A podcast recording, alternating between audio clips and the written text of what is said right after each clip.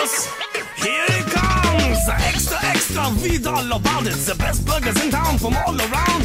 But from around the world, come and What's up, pals? Welcome like to Super Nerd. Pals. I'm your host for today, Chris Sampson. Yes. And I'm Stan Godersky. Heat. Mm, Yes. I'm Andy Carascola.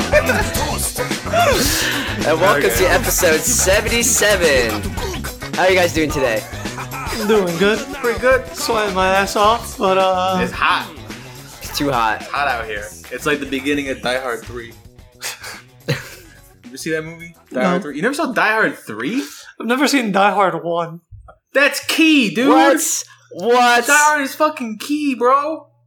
Andy, I'll let you know that my birthday tradition for the last three years is to go to a local movie theater, the AFI Silver Spring, and watch Die Hard on Christmas Eve, because is the best, uh, is the best Christmas movie ever, ever. No contest. They show it every Christmas by you? Hell yeah, it does. And I I love it. I agree. when having a December birthday, especially on Christmas Eve or Christmas Day, it really sucks because you can't hang out with, with your friends because everyone else is with their families. I you can understand, but I just want to hang out on my birthday, and you know, I always get one or two people who who are around in the area, and we go see Die Hard, and it's amazing. It's Bruce Willis on the big screen, and he's fighting off um, what's his name? Hans Gruber. Hans Gruber. Rest in peace, Alan Rickman. But oh, Hans Gruber, such a great villain. Now we gotta add that to the list of the movies that you need to see. That's what is that now? It's Die Hard. That's Alien. What else we got here? I don't remember. Yeah, me neither. The list is pretty hefty. But at least the first Die Hard. You can skip two. No, nobody gives a fuck about Die Hard two. I mean, it's like so hard to keep up. There's like 30 Die Hard movies now. Listen, all you need to know is one and three.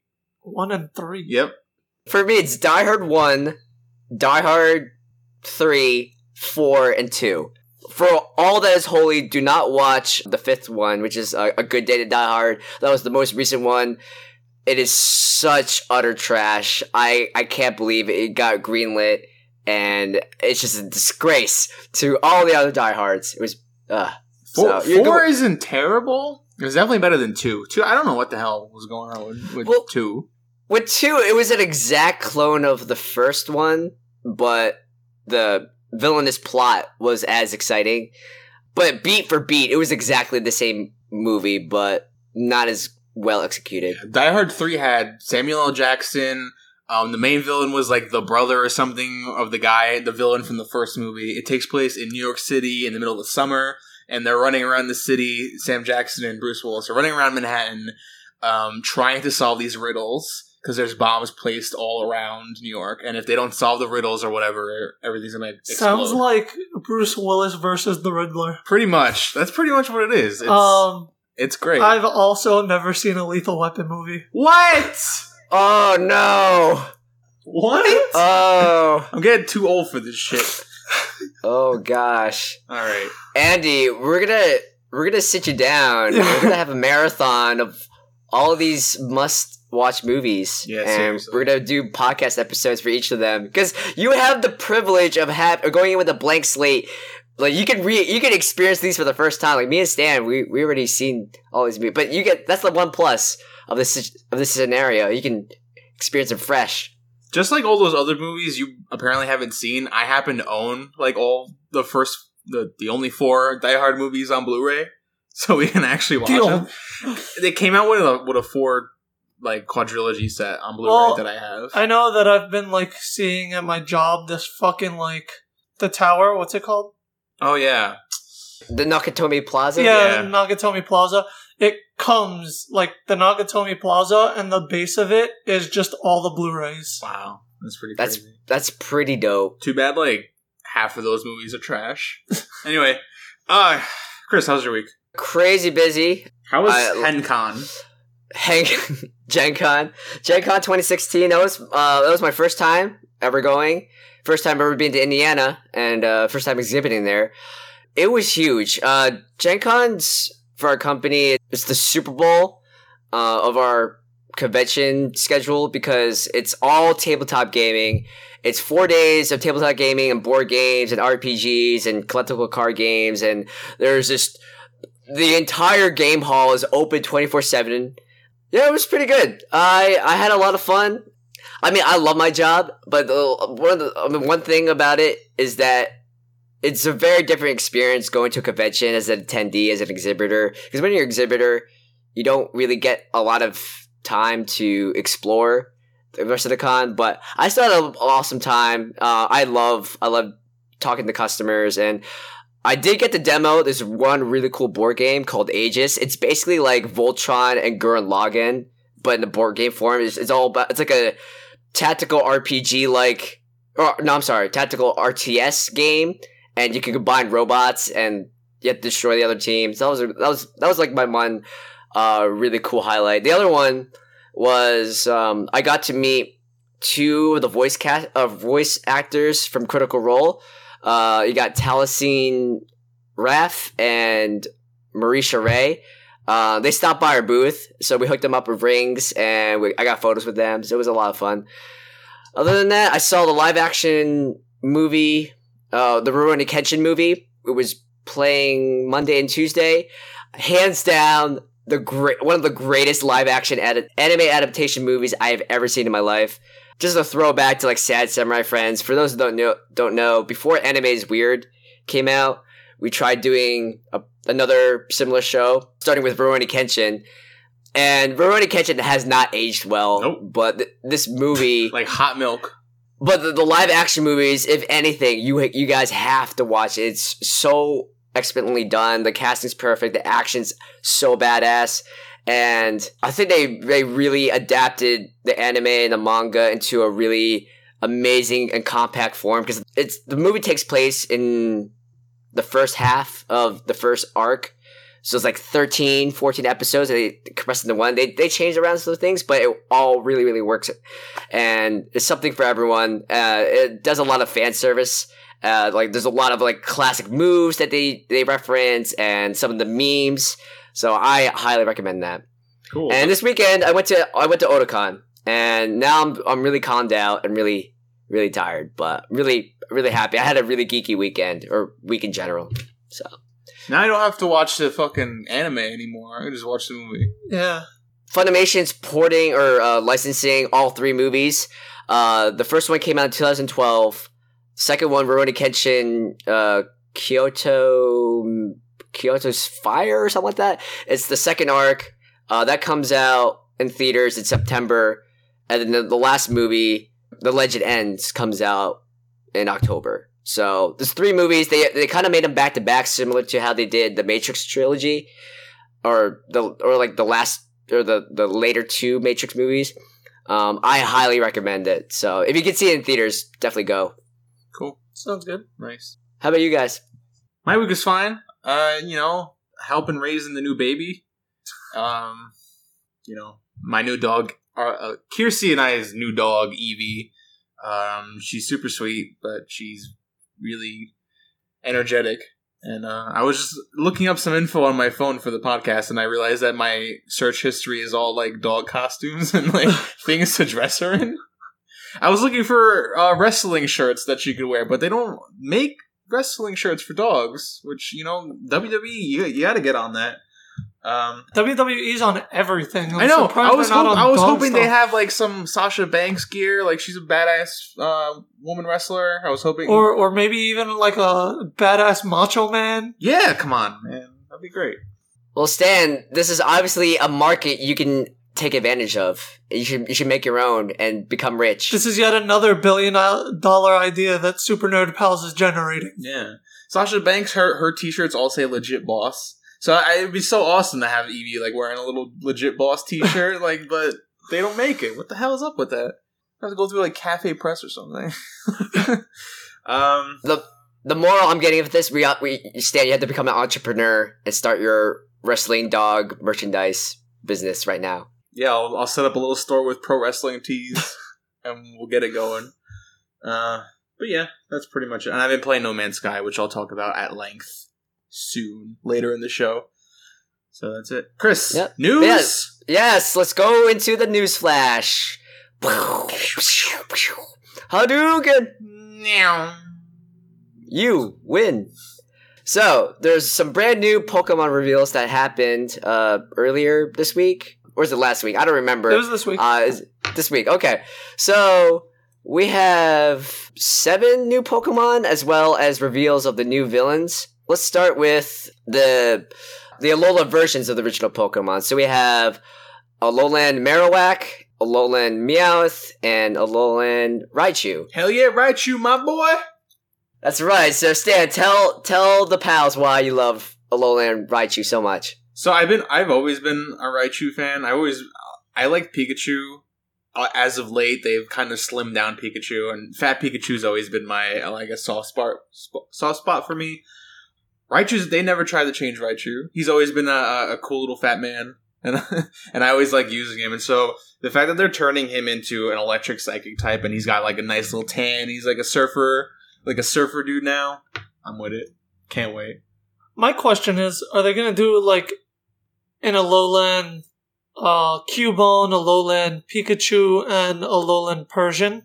That's I mean, that would make more sense. That would- right? it makes m- I can sort of see how you would take a Pikachu and then transform like it evolves into an Alolan uh, Raichu, and the same thing for Marowak because it's like them adapting to their environment, so they become this different transformation. But for Meowth, I don't see how they can go to a normal type Persian after going to like this dark type uh, Meowth. So I feel like if you get a Meowth and it's Alolan, it's going to evolve into the Persian. Otherwise, I can see a, a standard Cubone and Pikachu evolving into these forms. But the whole backstory with the Alolan Meowth is that they took him and he like he's like lived a life of luxury or whatever in the in the islands, and he's like become an asshole or whatever. you know, he's like a dark type because of that, which is funny. You know, he's he's trying to make Alola great again, and he's just a kind of an asshole. And then I can see him evolving to a version that is the same type because it doesn't make sense the other way from the lose typing, right? Yeah. I mean, I could see that. Uh, the only thing that I have with Marowak is that Cubone will go from a ground rock to like A fire a ghost. fire ghost. And it's kind of like, well, that's weird.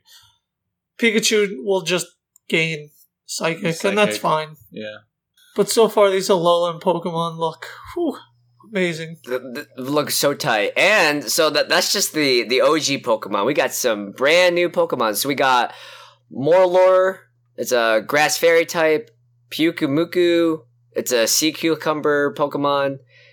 Uh, Wishiwashi, which comes in a solo form and a school of fish form. Oh, Wishiwashi's my new favorite Pokemon. Uh, because you love them, love them water types, right? I love water types. There's a few more that weren't in the trailer. There's like the pre evolution of Bewear, but we only got his Japanese name. So I'm not going to read it because I will butcher it.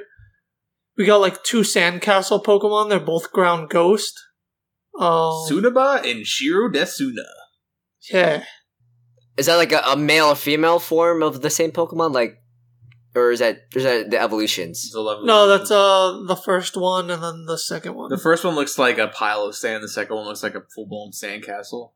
That's dope. And like the there are already people on the internet making a lore saying that like for Sunaba, I don't know, a child died in in like a beach and then like the soul possessed the sand or some It is crazy a ghost shit. type, so So- I'm expecting some weird ass fucking like lore for that.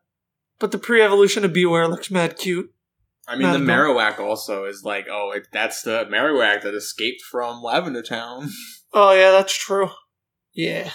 yeah, new You know what's really awesome too? Team Skull, the new villains. Yeah, Yes. Team Skull looks we, we amazing. were just talking about these guys before. They look like they look they look like they're ready to go to a rave or hip hop concert. I I'm totally digging it. yeah. I you know, no team for me has ever been able to match Team Rocket, but these guys in in style alone appears to be something that I might enjoy. I wonder what their Matches. end game is. Like what what do they want to achieve? But um also there was apparently a YouTube channel earlier today that uh revealed about hyper training. And apparently uh with silver cap you're only allowed to max out one IV stat and then there are gold caps that let you max out more more than just one. But it's not said like how you acquire the bottle caps and it's not said how many stats for gold. You so. kill raiders, obviously. Well, maybe you, and just go find James you- and get his bottle cap collection. You, raid their corpses and you find the bottle caps. This is true. Oh, to Andy, to answer your earlier question about the endgame, uh, this is a excerpt from Polygon. Quote, the website and latest trailer suggest that your boy Guzma has a history with Professor Kukui and the island captains of the Alola region. He even refers to the group as a bunch of rejects on several occasions. Quote, so in this, they speculate that Guzma was a maybe a former island captain and he's he's pissed off or at them and now he wants revenge on those who succeeded before him and he's he, I, I don't know maybe he's acting out of rejection or like an inferiority complex and he's Gotta say, Guzma looks awesome. Interesting. All right, awesome. Well, the hype continues. Can't wait. So can't wait excited. this game. all right moving on so uh, let's talk about some some star wars stuff so uh about th- two or three days ago i think it was three days ago. Uh a brand new trailer for the now official title rogue one a star wars story. I was so blown away by this trailer. I think it's fantastic. I'm just even more excited about it. Uh, i was watching this with my coworker uh during break and i had a total fanboy lost my mind experience when Donnie Yen not only get, we get some more screen time of him being a badass, but he's actually in the trailer. This is the first time we ever we ever heard him speak. He was just saying how something along the lines of like the the force will guide my hand, and he smacks up some bad guys with his quarterstaff, and I'm just so in Yeah, love. I, I can't wait for Rogue One. I It's haven't, gonna look so cool. I haven't seen the trailer yet. I plan on. I saw the first initial trailer, and I'm not trying to see any other one. I mean, this trailer, like more than anything, it's it's really nailing the tone that they wanted to, well, wanted to pitch in the beginning. Because when we first heard about Rogue One, they said it's uh it's like a spy heist film, but it's also like a war film, and you can totally see that here. Like, there's like these couple of shots where. It it looks like straight out of Saving Private Ryan, except they switched the soldiers with rebels and stormtroopers, and it looks so badass. I'm not quite sure who are all the characters, but I think they each. I think the trailer did this. This trailer in particular did a pretty good job, like tracing what character or what what each character's like and their different uh aspects and what their backgrounds and it's not the, the full movie's not even out yet i'm already feeling really attached to these really di- this really diverse really well developed characters and that's going to make the ending all the more tragic because these Bothan spies they all die at the end and it's going to make the emotional impact so much more powerful Yeah. So I'm I'm excited for this movie. I mean, Star Wars. I can't not be excited. Yeah, that's true. And then after this movie starts the hype for episode eight. The hype train never stops for Star Wars. It keeps rolling on. Never that. Um, on a slightly more somber note related to Star Wars, uh, this this past weekend, Kenny Baker, uh, the actor who played R two D two for the original trilogy, this holiday special, the prequels, and he also served as a consultant for the R two D two work on the latest film. Uh, he passed away at age 81. Pour one. out. Um, Rest so- in peace. pour some libations because Kenny Baker, like, uh, I mean, his legacy is, you know, I mean, it's it, it- there's no words to be said. It's just, it's just his impact is beyond us and beyond. I don't know. His, legacy is going go on for a very long time. And it's not just Star Wars he worked on. He, I think he worked, he worked on a whole bunch of other movie properties that I never knew about. He's also worked on Flash Gordon, The Elephant Man, Time Bandits, Labyrinth, and Willow. Um, so that's pretty incredible. Yeah, rest in peace, Kenny Baker. Stan, do you want to talk about Parappa, the Rappa, the, anime, news or the second for anime? for me is that there was already an anime about Parappa that I didn't know about, and so this one, this new one, is going to be more about less about Parappa and more about his his friend, the bear, PJ Bear, or whatever his name is, and they're going to be really short, like snippet episode, like not even like five minutes long. They're just gonna be like short episodes. So like So it's initially, gonna be Pillow Boys. yeah, something like that. And initially, I was super excited about the news that this was happening because I figured it'd be like a full feature like Parappa stuff. But to learn that it that what I'm looking for already exists makes me excited because now I can go and watch a Parappa anime that I- I didn't even know I wanted until now. so that's that's pretty exciting. I love Parappa. Parappa was one of the first, yeah, of my first PS1 game was Parappa the Rapper. Really? Yeah, I had two games when I first got the PS1. It was Parappa the Rapper, and it was Theme Park. My mine goes from zero to 100 real quick. It's uh, it was Rugrats Nice, nice. and then Siphon Filter One. right. I think my first PS1 game, I want to say it was like Small Soldiers. Uh, the, the the movie Small Soldiers. They created a video game adaptation, and and I was obsessed with that movie. So naturally, I had to get the, the game. I don't remember if it was good or bad or not. I just remember being Archer and like killing Tommy Lee Jones, Soldier Yeah. Man. so it was pretty. Park was great. I, I had no idea how it worked half the time because it was a sim, and I didn't know. I like my main goal with that game was to ride roller coasters in three in like the three D graphics, and it delivered, so it went pretty well.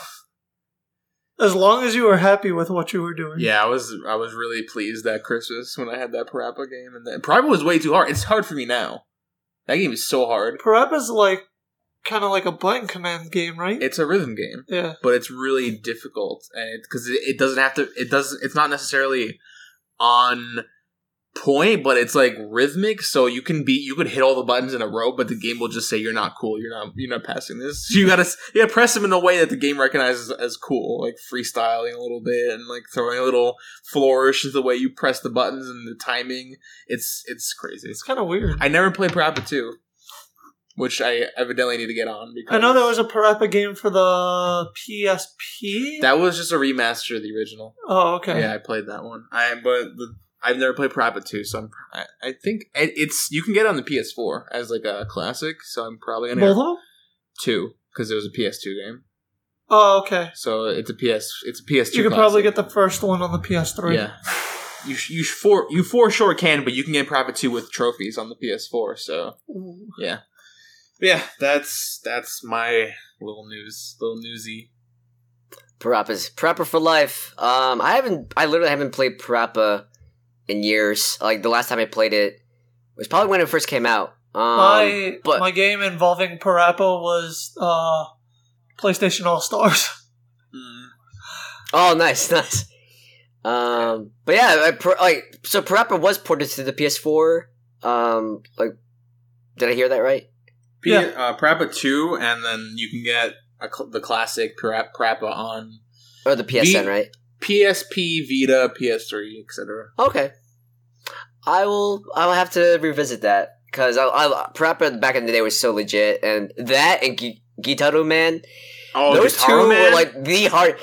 Gitaroo Man, like that like the soundtrack is so beautiful Yeah. like I, I went through an entire phase in college where that's no, like nothing that's i just listened to nothing except for the I'm gonna legendary be theme real. I've never heard of that. You never heard oh of my Guitar Man? god Uh, Gu- guitar man's so good It's so good. but it's It- so freaking hard though it's like Parappa, but with rock music. So, and it's it's really cool. And I didn't I didn't hear about. Well, I heard about Guitar Man, but I never played it until they released on the PSP. So I was like a la- a latter day like Guitar Man convert, and it was really good on the PSP. it was on the PS1 originally.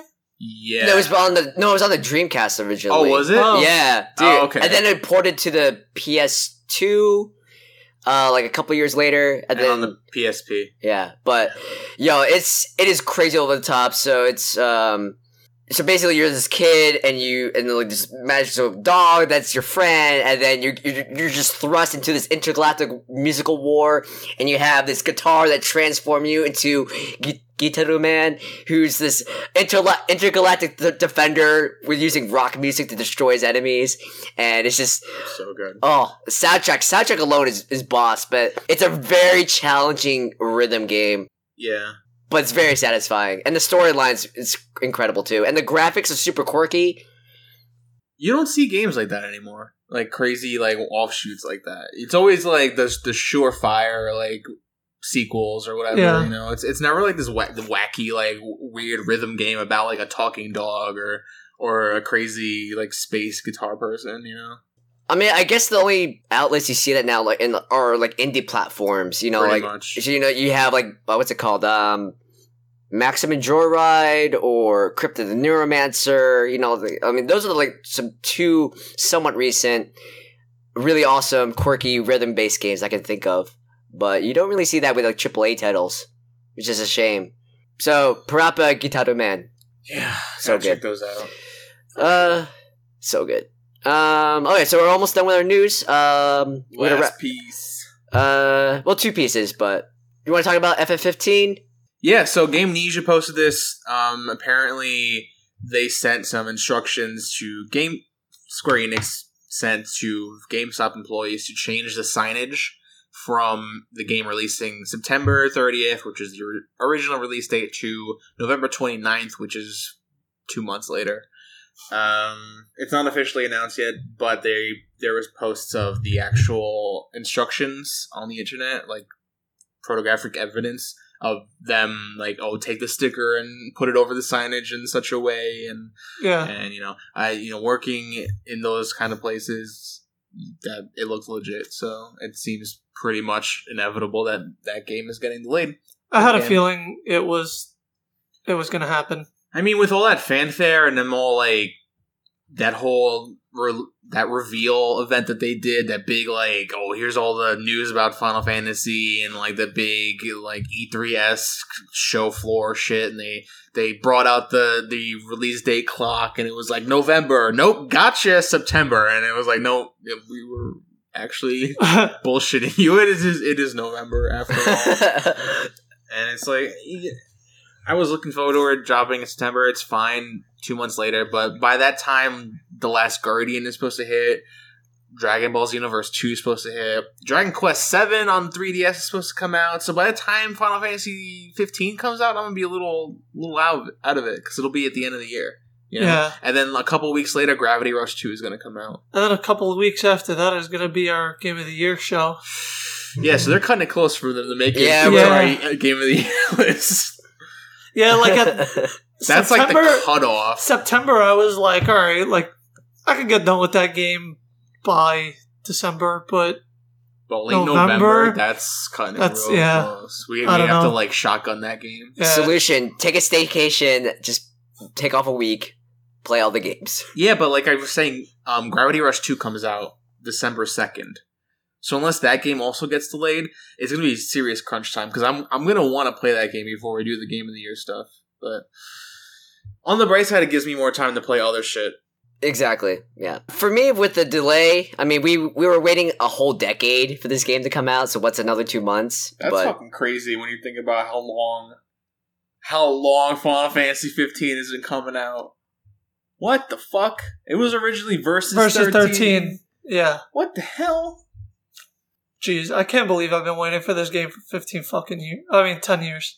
What 15. about Kingdom Hearts 3? Oh, that game I'm Never gonna be gonna happen. for forever. What about Half Life 3? Never gonna happen. never Come gonna on. happen. What about uh Beyond Good and Evil 2? Left, Left for Dead 3? Yeah.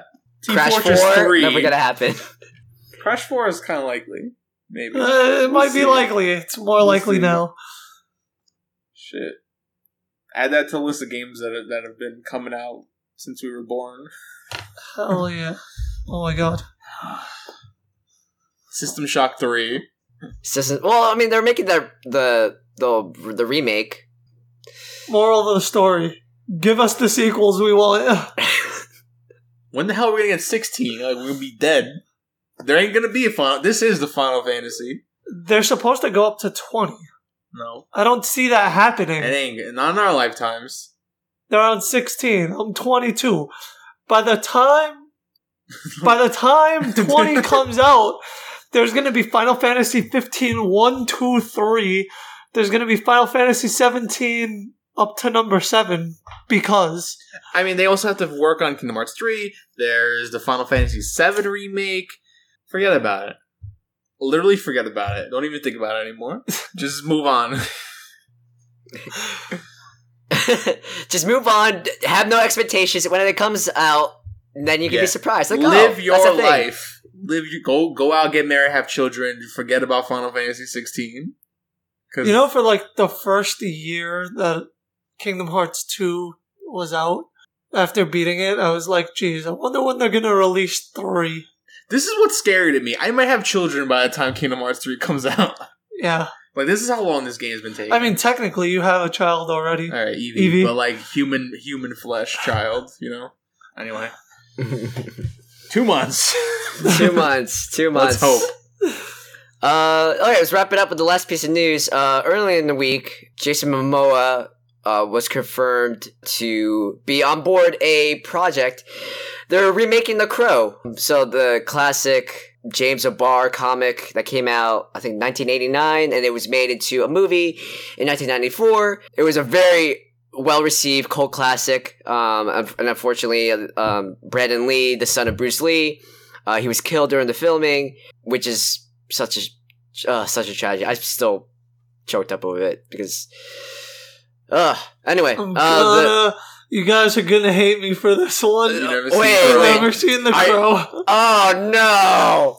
Oh my god! Okay, this hurt. This pains me so much because I have very strong feelings about the Crow and Jason Momoa's casting was- as um, Eric Draven. Um, Uh, do you know about the Crow? Like the ba- the basic premise? Uh, yeah, I know Okay. the basic premise. Um, and then I was dumbfounded to find out that there were like three sequels. Please don't watch them. Uh, they're just abysmally bad. One of them had like a, a teenage Kirsten Kirsten, Dunst. I guess like a couple years after Jumanji. It was just it's so bad. Aren't those movies So- cursed? and I, I so I can Like, see, right, Chris? The Crow movies are cursed. They shouldn't make any more. I don't know. I think I just I think they just stopped caring it- it- in the, in the sequels. It- like there's like zero production value. It's just We- really really bad writing. We and, lost Brandon Lee in the first one, and ever since then, Crow's just been a trash. yeah. Just one trash. Just I mean, like the Hollywood remake machine is so hungry. So I mean, I just there's just some movies you shouldn't touch, and the the OG Crow is one of them. I mean, who knows? Maybe maybe this one will actually like live up to standards. I know, I know. Like I, I love Khal Drogo. I love Aquaman, but I, Yeah. I just this is one of those movies where I, I'm, I'm just no. It's the, we the don't need it. I think, and we're gonna get we're gonna get to a point where we've remade every movie that we're gonna start making remakes of, of things that don't even make sense. Like we're gonna get a, a reboot of Batman 1989. like they're gonna recast the Jack Nicholson Joker and everything. Can- Before that, though, can we get a remake of Batman 1960? Yeah, we're gonna get Batman 60, 2066. Batman sixty six. I 2066. I want that just for the fact of shark repellent. We're gonna get a remake of the Schumacher Batman movies, Batman and Robin, Batman Forever. It's gonna be called Batman Unlimited. It's gonna be like a like a. They're gonna make it in one long movie, Jesus. like Lord of the Rings style, like four hours of that, like just bat nipples and Tommy Tommy Lee I- Jones' corpse Yeah. on like stilts, held up by strings. Bring back Jim Carrey Riddler. Oh, Jim Carrey would so be down to come Jim back. and- Carrey's wearing a shot collar because they're just forcing him into it. I love Jim Carrey. Uh, Yeah. my god. So yeah, so the crows is gonna happen again. I, I mean, I'll watch Whether it. you like it or not. I, I mean, I, I, I, let the record show. I don't think the crow should be remade. I think it's one of those films alongside like Pulp Fiction and Big Trouble in Little China, like all, all of it. Uh, just please leave it alone. I just spend all that money you have or that you will spend on the remake It just makes something new, make a new IP, give something new for the generations to No, those aren't surefire hits anymore. You know, why why watch something new when you can see like? Well, that's the same concept of video games. Why we don't get over the top weird ass video games because they know something is gonna sell, like Ghostbusters, even though it's garbage or not or whatever the fuck. Hey, Ghostbusters was people- good, right? Well, no, I'm saying like based on reviews, like whether it's getting garbage reviews or non garbage reviews, everyone's still gonna go see it. Yeah. It's easier to, to go with I- like Assassin's Creed Seven than like un, like something crazy. Not gonna lie, I'm excited for the Assassin's Creed movie. I don't know what the fuck's going on, All but right. Meanwhile, meanwhile, Stan gets a gets some bile in his. Let's see. All right. Well, I think we spent enough time on Newsflash. Uh, let's move it on to our first topic. So, um, I'm going to talk about something a little bit unconventional. It's about a brand new format. It's like my new time sink for nerdiness. Um, so this past weekend, I went to Otakon, and one of my really co- cool friends, Ebony, she was telling me about webtoons. Uh, so have you guys heard of webtoons? nope.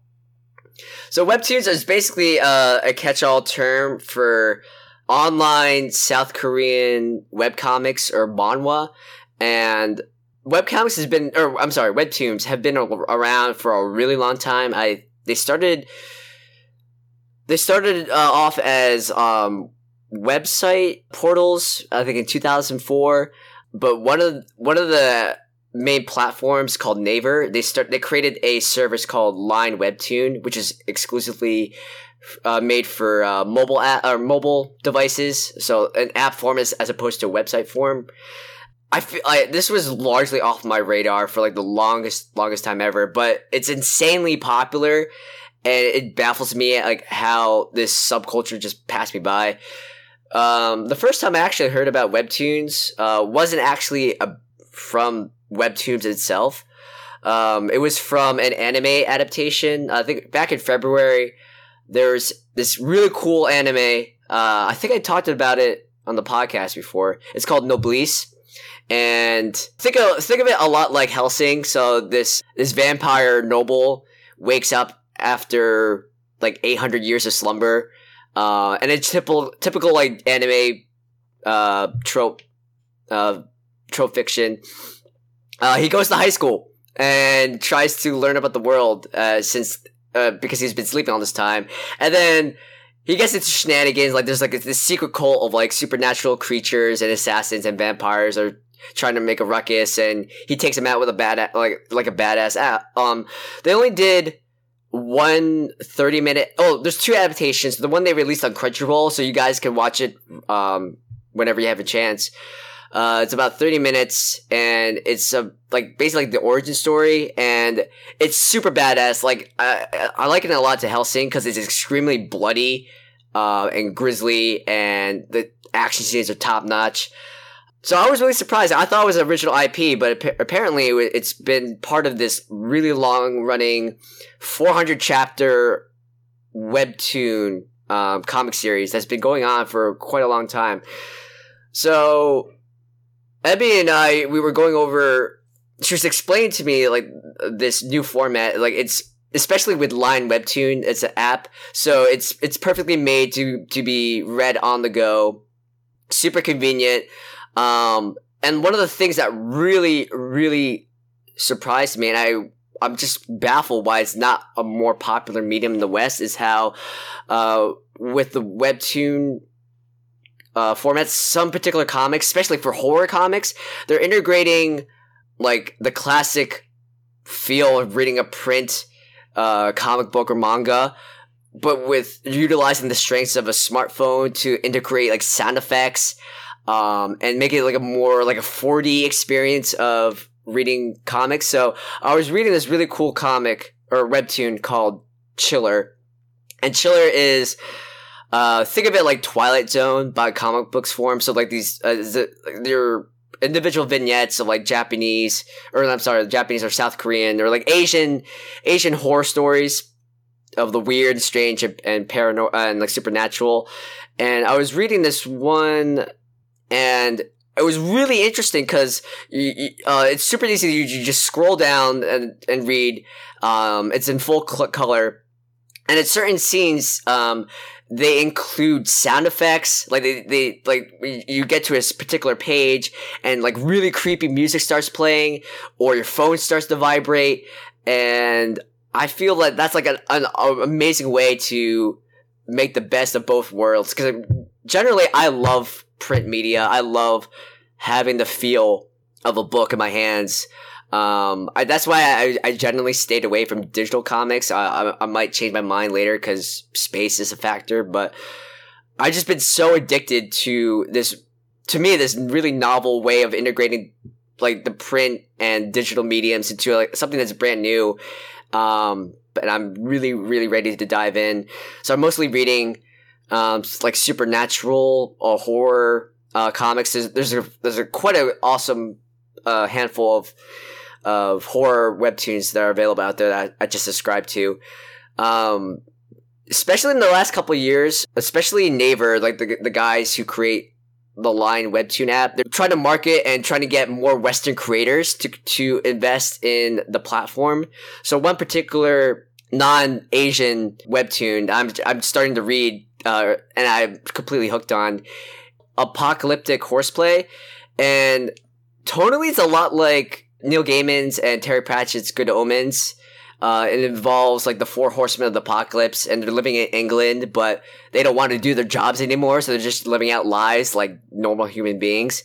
Um, it's really quirky. So I'm just really excited because like I I I commute a lot, and especially with, like with conventions.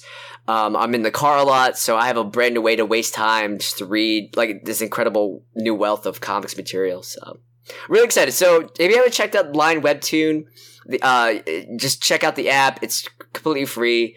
Just sign up and you know just dive in. There's a lot of cool comics out there. Cool. Yeah. You're gonna provide links in the show notes, right? Definitely, yep. All right. Sounds good. Sounds Yeah, good. Definitely gonna check this out. It sounds pretty interesting. Yeah. So for me, on on my subscribe list, um, I have uh, Chiller, which is a horror webtoon, Tales of the Unusual, and Apocalyptic Horse Ride. And there's there's genres for everything. There's, there's just not just horror. There's action horror, sci-fi mystery, uh, romance. So it has uh, a bit of flavor for everyone. So Nice. go out there, get some. Let's move on to comic book pools. Andy, you want to start? Nightwing issue three. Hell yeah! I haven't read the first two issues yet. Still, uh, it's been like weeks. I'm gonna binge it. I shall have a, a very well, hopefully, analysis of all three issues. Not sure if I'm gonna wind up getting three right away. Uh, I guess it all depends on how my work week is. I have All New Wolverine number 11. This is still a Civil War tie-in, which I'm like, Ugh, about. But the cover of this one has Wolverine stepping on Captain America's head. Now I know, I know this is not gonna amount to anything. I know this is gonna be the cover line to me. I know this is not gonna happen at I mean, all. that's happened in All the Wolverine before. No, but like the thing is, is that I hope Laura, her role in Civil War is figuring out that that um, Steve Rogers is Hydra agent. And She kicks his ass. That's what I want, but it's not happening. Wait, so is is is he a double agent or a triple agent? I have no idea. I I kind of gave up not, on figuring I'm it out. reading it. Apparently, he thinks he's a double agent. He's not actually, but He's the Cosmic Cube rewrote Yeah. his history so that he was actually always a Hydra agent, but maybe he's found that his life has been a lie and it has and he's actually not and so maybe he's going like memento leaving himself messages or some shit and like Yeah. polaroids like don't trust his lies and it's like a picture of red skull and he's like oh shit. And so so he's working backwards or something. I don't know. I haven't been reading it but i hope she finds out and kicks his ass but i don't think that's gonna happen. But it's a cool cover anyway because she's stepping on his head. But it's probably just gonna be some bullshit where she just fights logan for for civil war purposes or she might even like sit down and have a beer with Steve. You know, We'll fuck- see. yeah, just kick it with Steve Rogers. we'll see We'll see. I have to catch up from last week. Um, I didn't have I didn't have any time to pick up comics, but All Star Batman number one came out. Uh, so Scott Snyder's new Batman title, and I've been hearing nothing but rave reviews about it. i read it It's good. yeah it's good i mean it's fucking expensive Oh. Wait, is it like a five dollar book? one of those 5.99 whatever Oh, fuck bullshit Wait, five ninety nine. Are you Four serious? ninety nine. I don't remember how much it was, but it's crazy. Writing on that Scott Snyder branding. Oh, Yeah, apparently it's pretty Of cool. course. though. It's pretty cool. okay. Pretty, Uh, pretty solid. I'm still gonna I'm still gonna shell it out because I've been waiting for this title for a long time. Uh, other than that, uh, also Batman number five. Again, I, I'm loving Tom King and Finch's work. Issue number five is gonna f- wrap up the last of this first arc, and yeah, I, I just, I'm I'm really excited. I want to give a quick shout out to Superman number four. Um, um, last time I talked about Superman, remember when uh Jonathan grabbed Krypto's cape and he went like Super Saiyan two? Yeah. So this is the continuation of that, and there's some really badass. I'm not gonna go into a full review, but there's some badass moments. Um, Jonathan takes Krypto's cape and he grabs like a Superman jacket that is his costume or whatever. He zips it up and he fuses Krypto's cape to his jacket with his like laser eyes. So he's wearing Krypto's cape as, like tribute. And there's this moment where he and and his pops Superman punch Eradicator in the face at the same time and knock his head off his shoulders and rip his jaw open. Oh my And- god. And the entire all of the souls of Krypton pour out of Eradicator's body because it turns out he's been eating everyone on Krypton. So in order to preserve the lives of the Kryptonians before Krypton blew up, he sucked up all their souls into his body. So when Jonathan and Superman punch him out, punch his head off his body, all the souls get released like the Ghostbusters, and they start invading fucking Metropolis. And oh there's this moment god. there's this moment where Superman has to have a spiritual commune with all the spirits of, of fucking Krypton and to tell them that it's all right because they're like raging because they're pissed because they've been trapped in Eradicator's body for so long. Yeah. But he manages to quiet the spirits, and it's like this great. It's just a great issue, and there's like all these awesome moments where So where Sup- Superman is the Ghostbuster. pretty much there's even a joke in there from from some bystanders and there's like a panel where all the spirits are releasing and it's like shooting up to the clouds and it's like this green swirling thing and it's like somebody's like who should we call and it's like probably the ghostbusters and like it's like it's just a funny moment and the the whole book is just awesome and i've i expected action comics to be where it's at but superman's just been balls out just insane stuff there's like superman training jonathan jonathan's got all these cool moments and you have shit like them like father son punching Well, Super Sons didn't come out yet, right? no it's i think they're setting up jonathan in this Yeah, book I for think super that's what's sons happening. um, in the end, Superman grabs a submersible and he tells Jonathan and Lois to get in the submersible, and they're like, "Why?" And he's like, "Cause we're going to the moon." And then the end, it goes to be continued next time, Hell Moon. And I'm like, "Oh shit, they're gonna fight ghosts on the moon?" So This so sounds this so good. From, so this went from Superman to Dragon Ball Z to Ghostbusters to Doom. Yeah, they're like Yeah. Hell Moon, and like, "Oh shit, is like demon Kryptonians or some shit gonna be on the moon?" Because this is crazy. The fuck? I can't No, wait. no, for the no. next Demon issue. Ghost Kryptonians. Yeah, I don't know what's going on, but I can't wait for the issue. Jesus. How do you end it? Christ. The last page is Superman flying to the moon. The moon's like filling up the whole page. He's holding his son and his wife in a submersible, and it just says to be continued. Hell Moon. I'm like, that's that's how you end an issue, right there. Seriously, that's marketing Oh Yeah. at its but- finest. yeah, I just wanted to drop that shout out to Superman because it's been pretty awesome. Can they That just adapt fuck- this storyline of Superman to be in the live action movies? Because that would be know, so right? cool. That's crazy. Oh my god. That's awesome. Well, on to my topic. Earlier this week, I uh, decided to randomly purchase the entire series of Teen Titans. God, that show is so fucking good. I didn't get to start watching it yet, but from, from what I remember, I just want to use my topic as times for us to talk about how good of a show that was. That's it's Dick Grayson, right? It's the Dick Robin? Grayson. Okay. I I like Teen Titans a lot. Um, I don't know what you guys feel about Teen Titans Go, but I like that show too because it's like silly, and I don't really mind that it's there. I don't mind that it exists. Um, but I like Team Titans a lot. It was something that I watched a bunch. I didn't watch it as much as say the animated Batman the animated series or Justice League or anything, but whenever Teen Titans was on, I'd, I'd watch it. What What's your like fondest memory of it? I liked how they were doing the Starfire Robin romance and how they were building it over Yeah. time. I like that a lot. Um, I'm not a big fan of Dick Grayson and Batgirl as a couple. Um, so having him paired with Starfire is better in my opinion. I also like the B romance of Raven and Beast Boy. Yeah, I thought that was pretty cool too. And um, Rip, Sc- Cyborg, he got no one. Yeah, and I just I don't know. It was cool. It was it was funny. It had like a lot of Japanese influences into it. It was like action packed, and I just I don't I have like specific episode memories. I just have like an overall feeling of watching the show and enjoying it, Yeah. and just the the rooting for Starfire and Robin and Beast Boy and Raven were like the things that stuck out in my mind the most.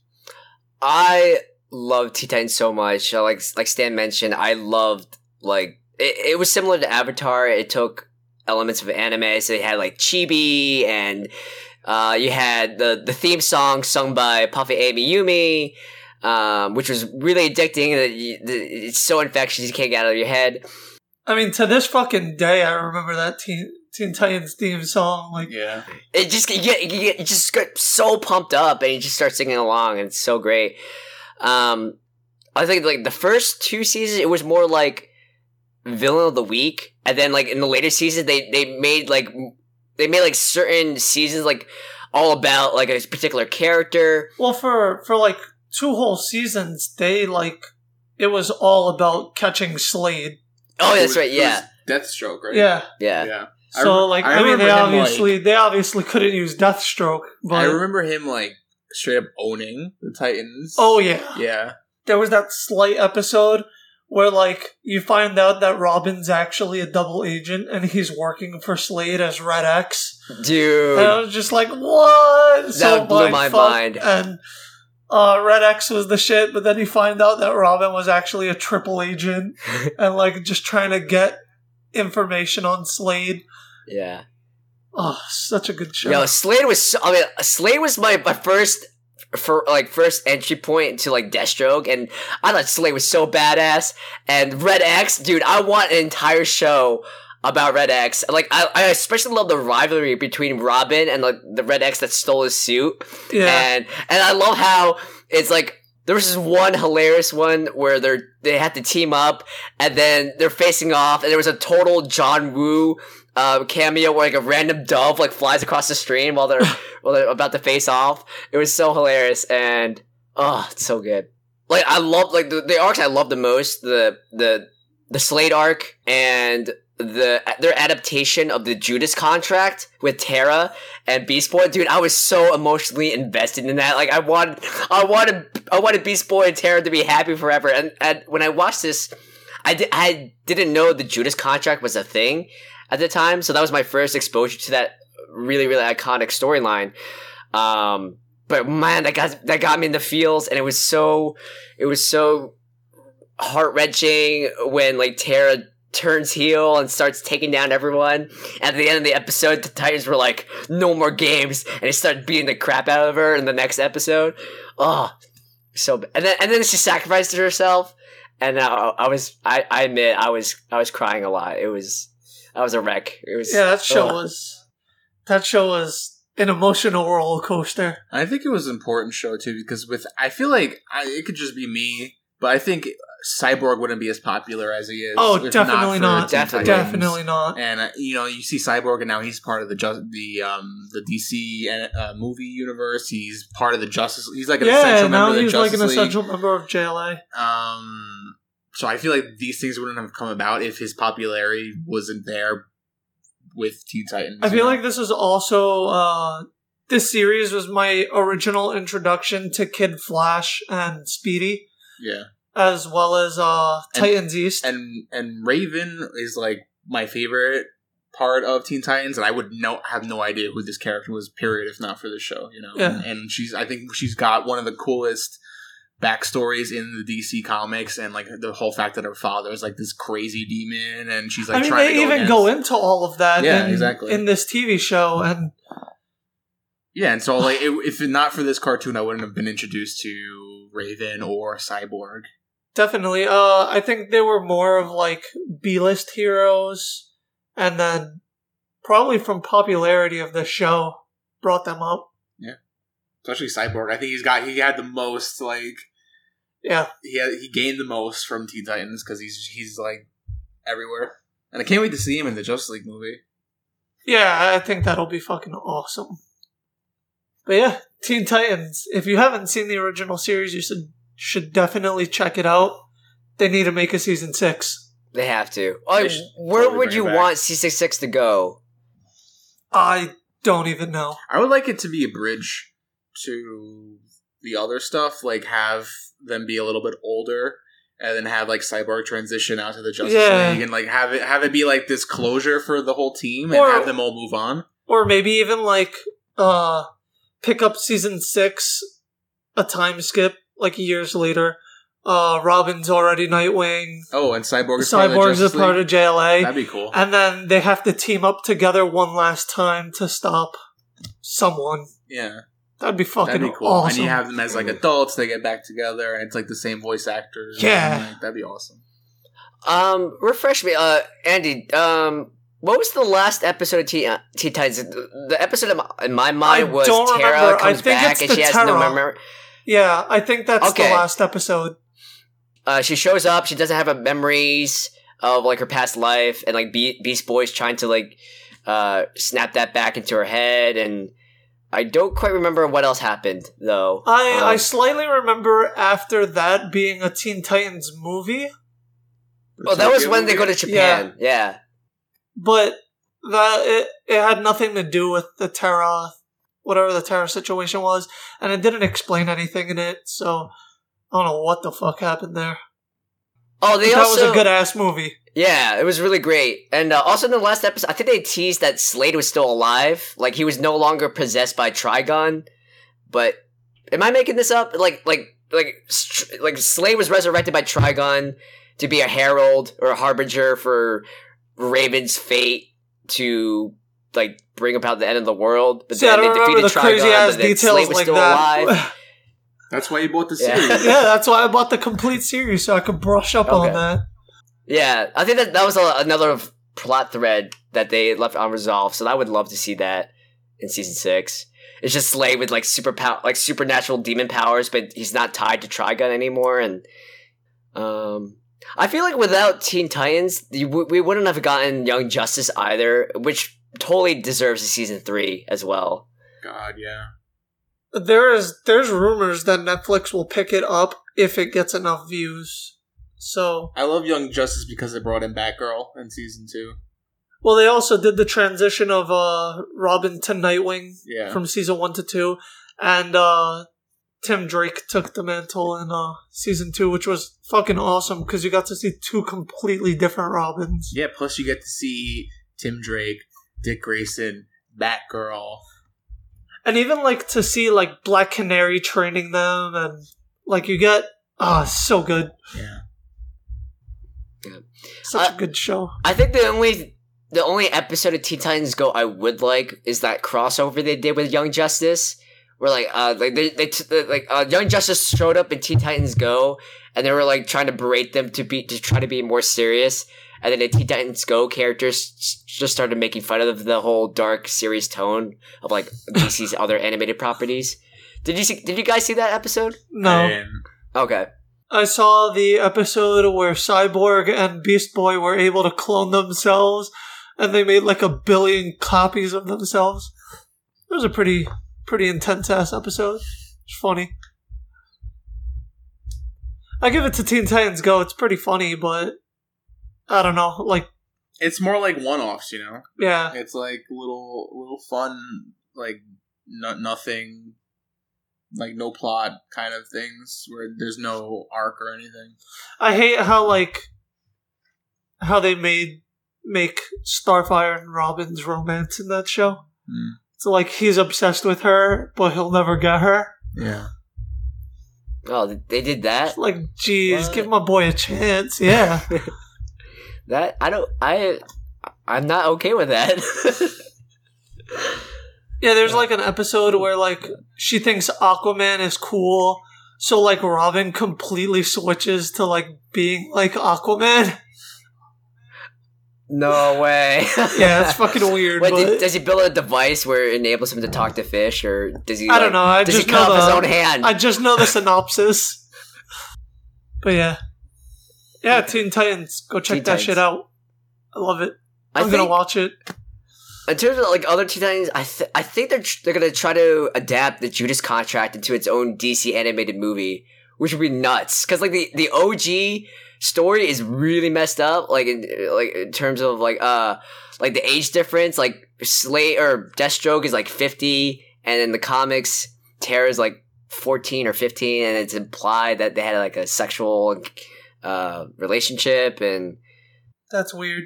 I don't. I don't think. I don't think the Judas contract has been adapted in any other media. Or actually, I could be lying, but at least the most prominent one would be season the what's it called? I think it was like season four or five.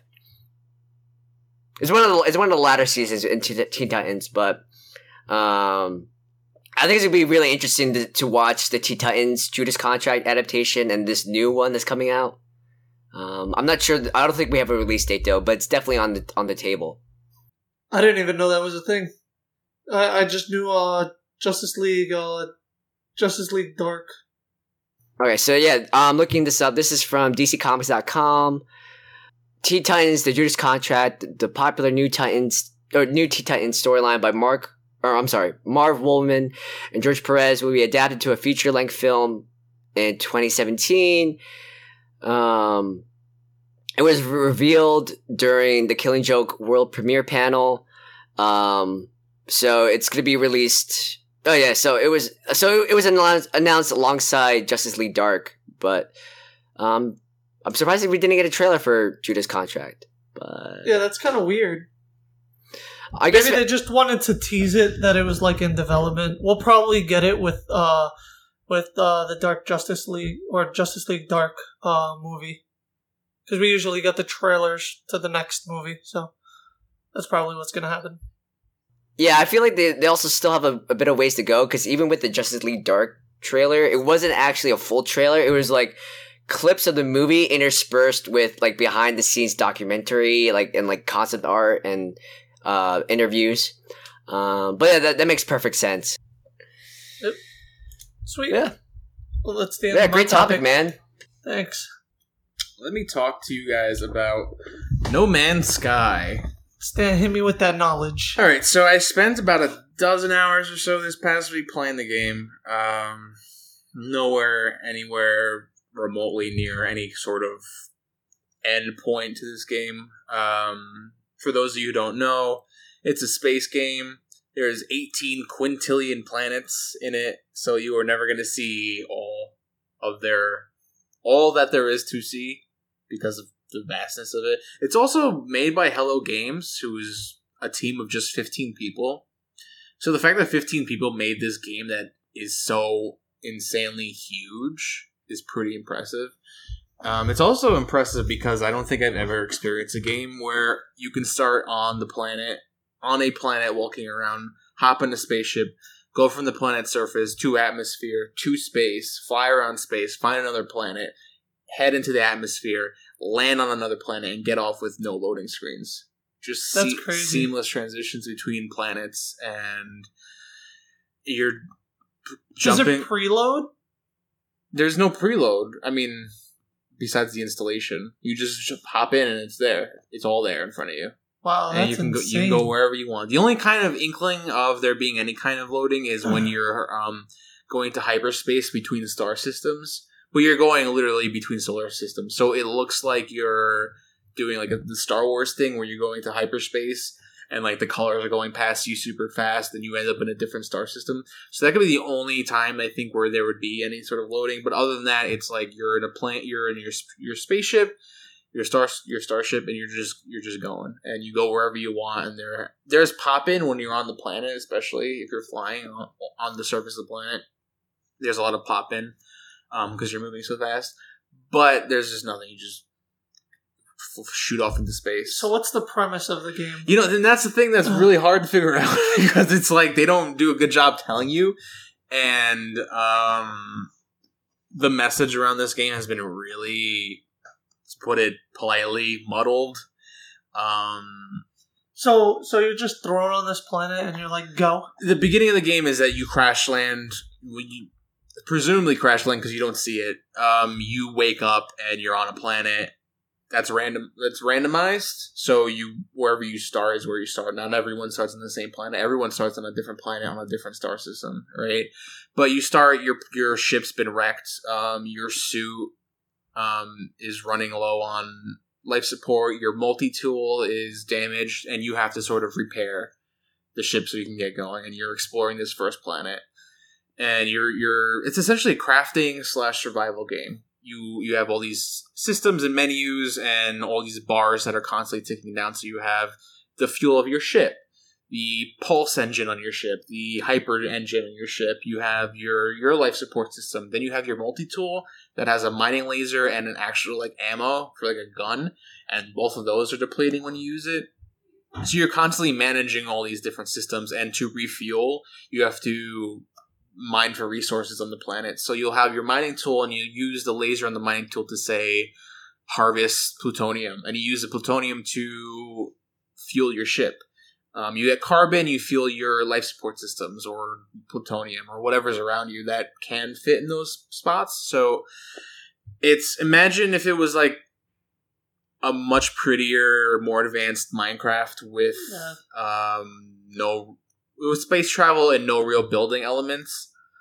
Um, the game doesn't tell you anything. It, it literally doesn't tell you anything except So you don't build anything; you just survive. you don't build anything you, except for crafting materials. So you're you're building upgrades for your suit or your ship or your cra- you're putting items together to make new items to do different things, but you're not actually building structures or anything like that. Um, you're it's essentially, I would say, seventy percent exploration, thirty percent crafting, improving your weapon, improving your suit, improving your ship, so you can explore more. So everything you're doing is kind of feeding into this exploration. It's sort of how it's sort of like they took um, games like Skyrim or The Witcher or any kind of open world game you could think of, and they took the part where you're just kind of aimlessly wandering and seeing what's out there and not really doing any story elements and making that the focus of the game. Like you're straight up exploring and you're seeing what's out there, and there's everything else is kind of in service to, to that and improving that so you can get to the center of the universe and that's the main that is the main goal of the game but it doesn't tell you that i only know that because i think the back of the box said that and i heard that in interviews with the developers of the game. It doesn't tell you anything right? And there there are story elements and there there are npcs and there there's like things that you can do but there's not a lot of it right? The story is drip fed to you and the systems and how they work is kind of not explained to you at all and i think that's by design but it makes it very hard to figure out what you what it is you you're supposed to be doing if you don't know if you don't already know what you're doing. And there's things like you say you're on a planet you find a beacon right? And then the beacon says you need a bypass chip. And you're like what how the fuck what what is a bypass chip right? It turns out you could make your own bypass chips from the beginning of the game. And you use those to hack into beacons and those beacons will show you where a colony is or where an alien monolith is or whatever. And so had i not like dug into the menus i wouldn't have figured out that i could make these bypass chips. And so there was no way of figuring that out besides finding out yourself or looking up on the internet how to do it. So it sounds like this is a game that you need a guidebook for. kind of or you just kind of feel it out yourself. And it's one of those games where if you want if you want to like chill out and just explore that would be for you. Um, but if you're looking for something more grounded something that gives you concrete story concrete things to actually do then it might not be for you. Um, it's really like uh, what was i saying? I had a train of thought and i lost it. Um, the things that are there for you to do is really ends up being really repetitious because even though you're changing planets constantly, it's kind of the same shit that you're doing per planet. You're mining for resources, you're building up your stuff so you can keep going. And when you go into the, the part of the game where you can go into hyperspace, it brings up a star map and at first it's pretty overwhelming because you see all these stars and you realize you can literally go to all those stars if you want to because all all those stars are orbited by all their own planets. So you can go anywhere and it's like looking at into the night sky. That's how many stars there are, right? And but there's um a specific through line that takes you to the center of the universe. So you're in star system A, then there's a specific line says if you want to get closer, here's this orange line connecting you from this star system to this star system. So A, B, C, D, all the way till you get to the center. And I don't know what's in the center. I don't really know what's going on. I played. I pay. Sorry, I played about a dozen hours, but I really don't know where I'm going with the storyline. Um, there's a bunch of different alien races that you can meet and talk to, and but you don't you don't understand what the fuck they're saying because they're all speaking alien, right? But you can like explore and you'll find alien monoliths that give you some background on these different alien races, and it'll also give you the knowledge to learn a new word in that alien race. So it'll teach you like the word for starship or the word for like rare or something like that. And you can kind of it's kind of like Final Fantasy X and learning Al Bhed, the, Yeah. that language.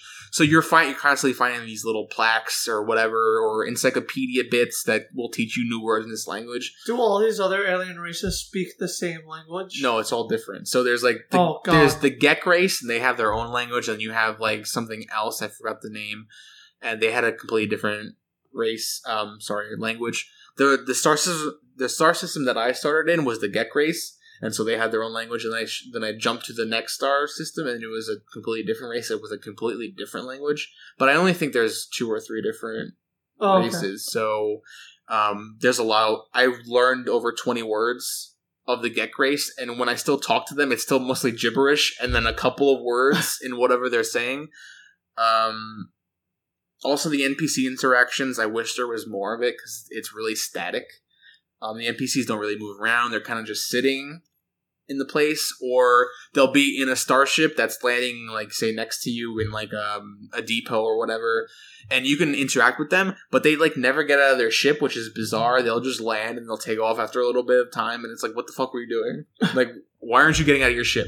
And the people inside, like, there's say say there's some dude behind a counter, he won't move, and everything ends up feeling really empty because of that. And you know, I kind of went in with no expectations, but still, like, I felt like it was kind of lacking in things to actually do besides crafting and and going on to the next thing and to the next thing. Um, but the game is really pretty, especially if you get to like one of the last planets that I landed on was um, actually the moon of a larger planet. So I was on the moon, and the moon had its own stuff. But then you look in the horizon, and you could see the entire planet like around the moon. So it was like this very beautiful shot of just like this whole planet in front of the planet that I was on. And you get in some crazy like star systems where the planets are arranged in wild ways, and it's like you can land on the planet and it'll be like Tatooine where you see like two like stars or whatever in the sun in the sky and it, it's crazy and it's mostly it's mostly exploration. You know, I, I wouldn't go into this game expecting there to be a lot for you. If See, you're I was gonna buy this game thinking that there was gonna be like some crazy ass story to yeah, no, on. like because if you like a you know if you're going into this expecting like Star Wars, where this like crazy epic storyline and you're a galactic hero or whatever, or if you're expecting Mass Effect and there to be like you walk into a space station and there's all these different races interacting and there's like all this, it's like not like that at all. It's it's more like the Mar- the movie The Martian.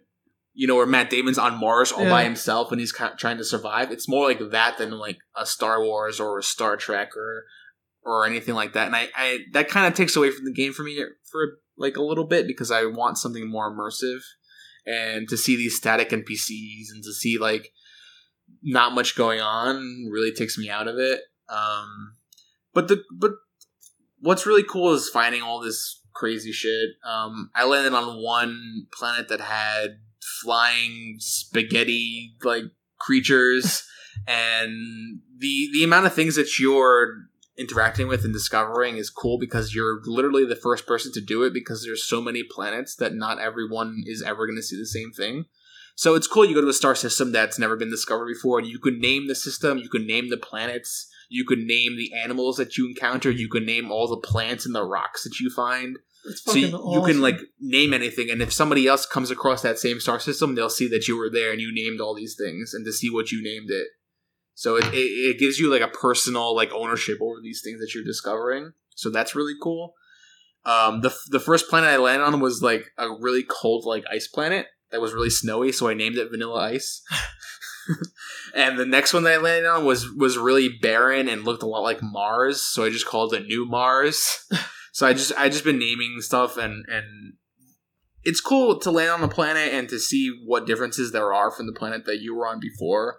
Like sometimes it'll be like acid rain, so it'll be really toxic, you know, or you'll have um, radiation winds, or it'll be really cold, or it'll be really hot, and it's like really different every time. And sometimes you can find a really lush world that's Earth-like, you know, or something completely alien with like weird mushrooms and like twisty like roots growing everywhere and you can find all these different animals and the animals are always going to be different they kind of use the same randomization stuff so you can kind of see a repetition of certain features or whatever but it's cool because it's like you don't know what you're going to find on the planet it could be like normal looking birds or it could be like dinosaur type shit or it could be like weird like wormy like cthulhu monster shits you know and it's it's awesome you know, I I haven't played enough to really form an opinion, and sometimes it's really boring.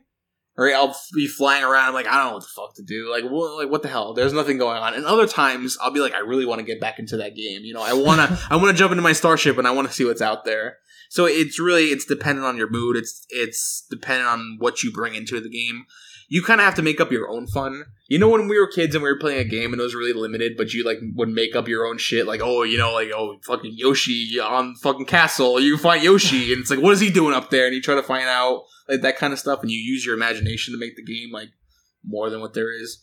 You kind of have to do the same thing because they don't tell you anything about who your character is or how he got on that planet or what the fuck you're doing and there's a lot of cool stuff going on around you and and the scope of the game is just mind blowing and you know it's it's really cool to just interact with different things that that exist in it, and you know coming out of hyperspace and getting attacked by fucking space pirates is really awesome, and then like you know jumping out and then seeing like these big freighters floating through space, and then getting getting um, straight down to the planet with no loading and seeing weird monsters that you can name and everything is patrolled by these robots called sentinels and they're kind of making sure everything is in order so you're not really fucking with the planet too much.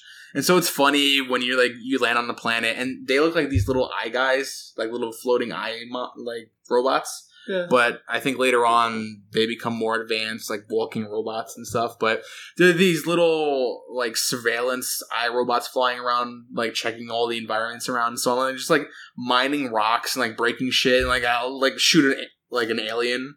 Like i'll shoot a monster and the eye guy will come up and, he, and he'll like scan me. I'm like what are you doing? I'm like you got a problem officer? And we'll just go off. And it's i don't know. I like it a lot but like I said, you got to bring in a certain mindset when you're playing it, and you can't expect the game to really hold your hand or to give you a lot. You know, a lot of your own enjoyment is going to be what you yourself gain out of it.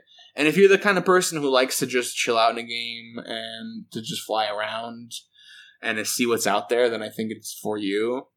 But if you're looking for something more concrete, then I, I don't I don't know if, if it'll satisfy you enough. And the crafting can be kind of annoying because you're constantly losing life support systems, your fuel is constantly running out, so you always have to keep that in mind.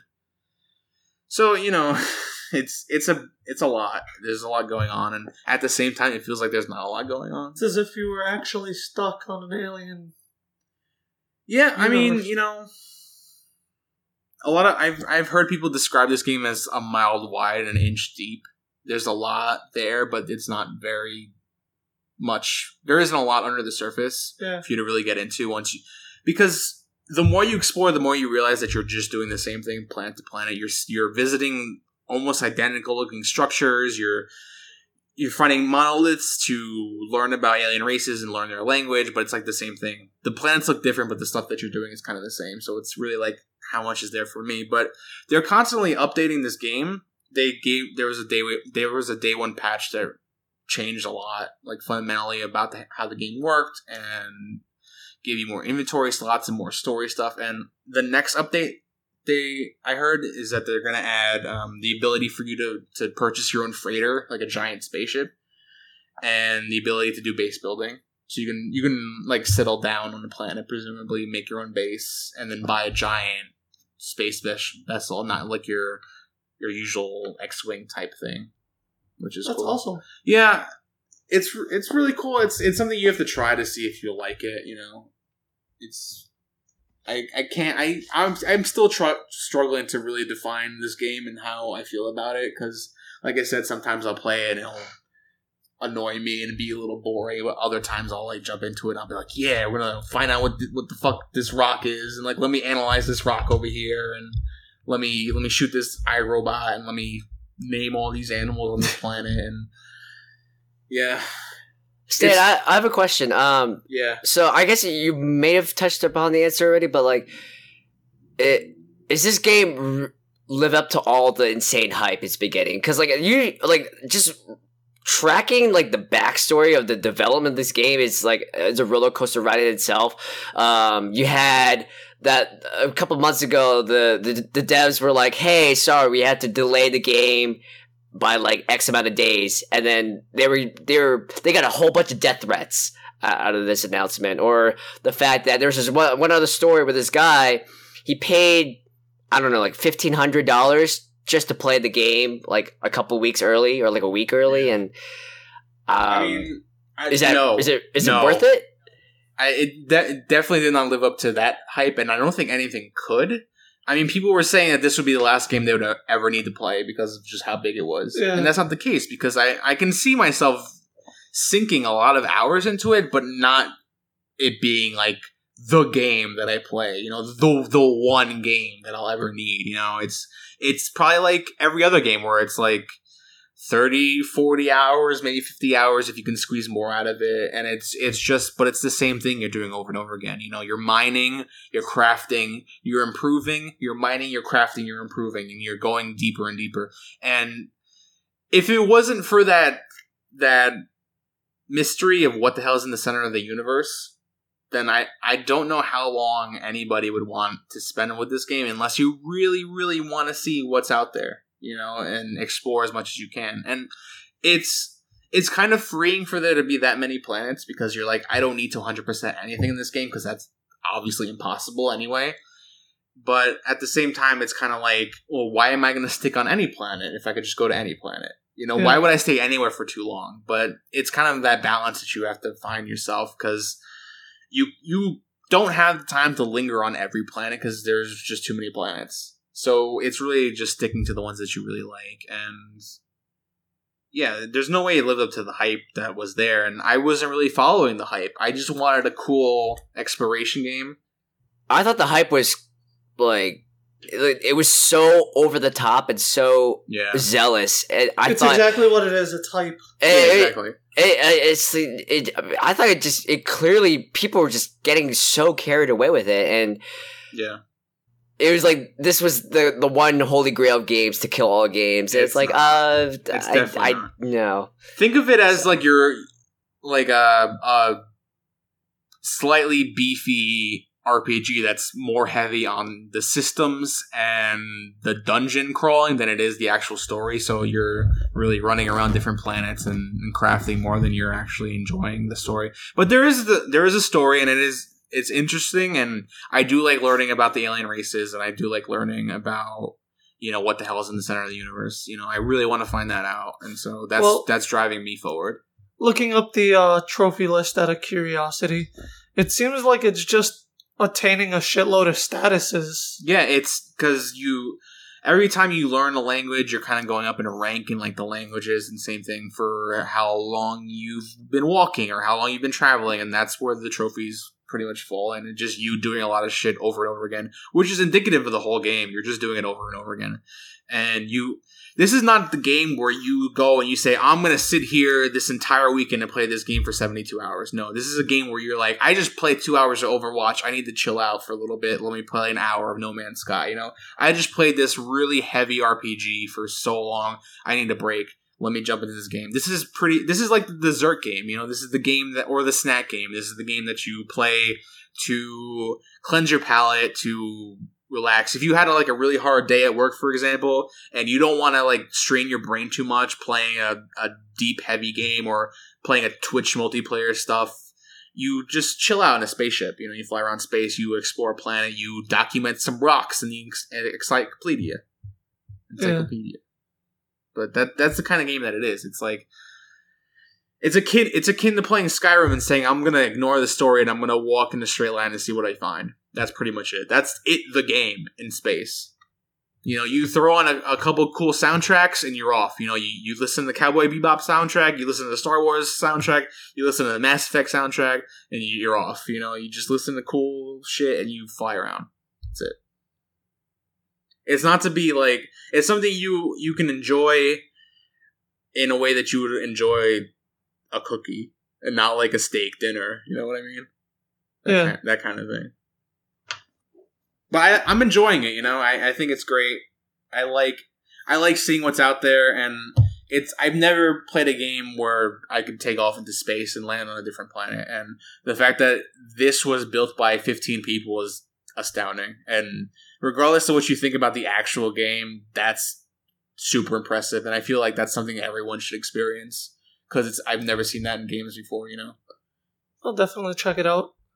I would say I would say if you're on the fence, wait for it to drop to like thirty bucks. That's what I was waiting. it, they're they're patching the game. They're adding more stuff. By the time it drops in price, there's going to be more to do. You know, building bases, buying freighters. Who knows what else? Maybe they'll add some multiplayer elements. And See, I, that's that's. I would love to, uh, with how expansive the world is. Like you can, you can like players can explore the entire universe. They can never like meet one one another. Like that's how big the universe is. But I would just love like a co-op multiplayer mode where you just you just spawn in the same world and you just build bases together and just travel the planets together and like have like a like a like a four person or eight person or like a twelve person crew. And you just explore planets and yeah, you, you you create this giant fleet that just goes around and fuck shit up, space. right? exactly. What I was I was hoping, well, not hoping, but I, I wish that they did something where they had a giant central space station, like some sort of Star Trek Deep Space Nine shit, where it was just a huge spaceship that was the same for everybody, and you could always go there, and that's where all the players would chill out. That's where they would have all the races interacting, and that's where you would get like a lot of story stuff. And I feel like if they had that, that would make the really lonely, at times, exploration stuff on your own feel a lot more rounded because you would have this area where you could go and you could get that you know talk to different npcs and see all these things going on and then you could go and do the lo- the lonely stuff on your own you know? Yeah. and i feel like that's missing. But i think you know no man's sky 2 is going to be fucking crazy. Because you know what? They don't have to do anything else. They already have the universe you know? They just need to improve on the npc stuff and and give you more story you know?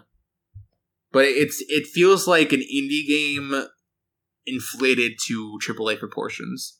That's what I, it's an indie game at heart, and it feels it plays like you would expect a Minecraft type style game to play. You know, like a Don't Starve or something along those lines, but with amazing graphics and technical feats. You know. Yeah. So that that's my opinion of the first dozen hours. You know, I, I'm gonna try and get to the center of the universe, and when I know, I'll let you guys know what's out there. Sweet. And I'm working on doing like a few a full review of it, but I'm just not even anywhere near even the, the middle of this game because there's just so much going on, you know. So we'll see. I, I heard it gets crazier the the deeper you go into the universe. The closer you get to the center, the crazier shit's supposed to be. So j- if that's the case, then right now I'm just seeing run of the mill shit. So that might be why I'm thinking the way I'm thinking. So maybe when I get a little closer to the center, I'll start seeing some really insane stuff, and I'll let you guys know.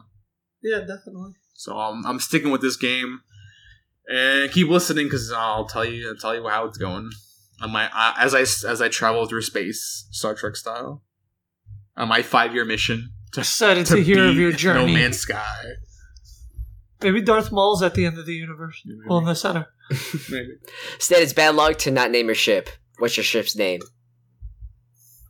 Damn. well, you're doomed. Now you're gonna be stranded on the next planet you, you arrive at forever. I never even thought Don't about do that, man. Never even thought about naming my own ship. I name everything Yeah. else around me, but not my ship. exactly. I'll get back to you. All right. Next name. episode. That's, next that's, next that- week, I'll have a name for my ship. That's my homework.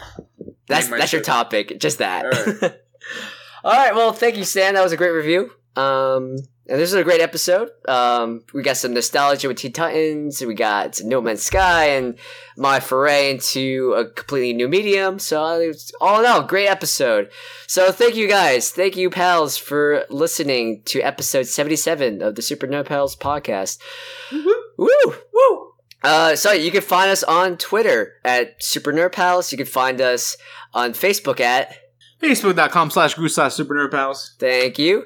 Uh, we have a very active Facebook group. Uh, I haven't been keeping track of the the size of our community, but I think it's it's it's closing into 400 pretty soon. Yeah, right? we're. Yeah. I think we're like nine people away from 400, which is crazy. Let's do it. Let's get to Oh. 400. Let's get to Oh, damn. 500.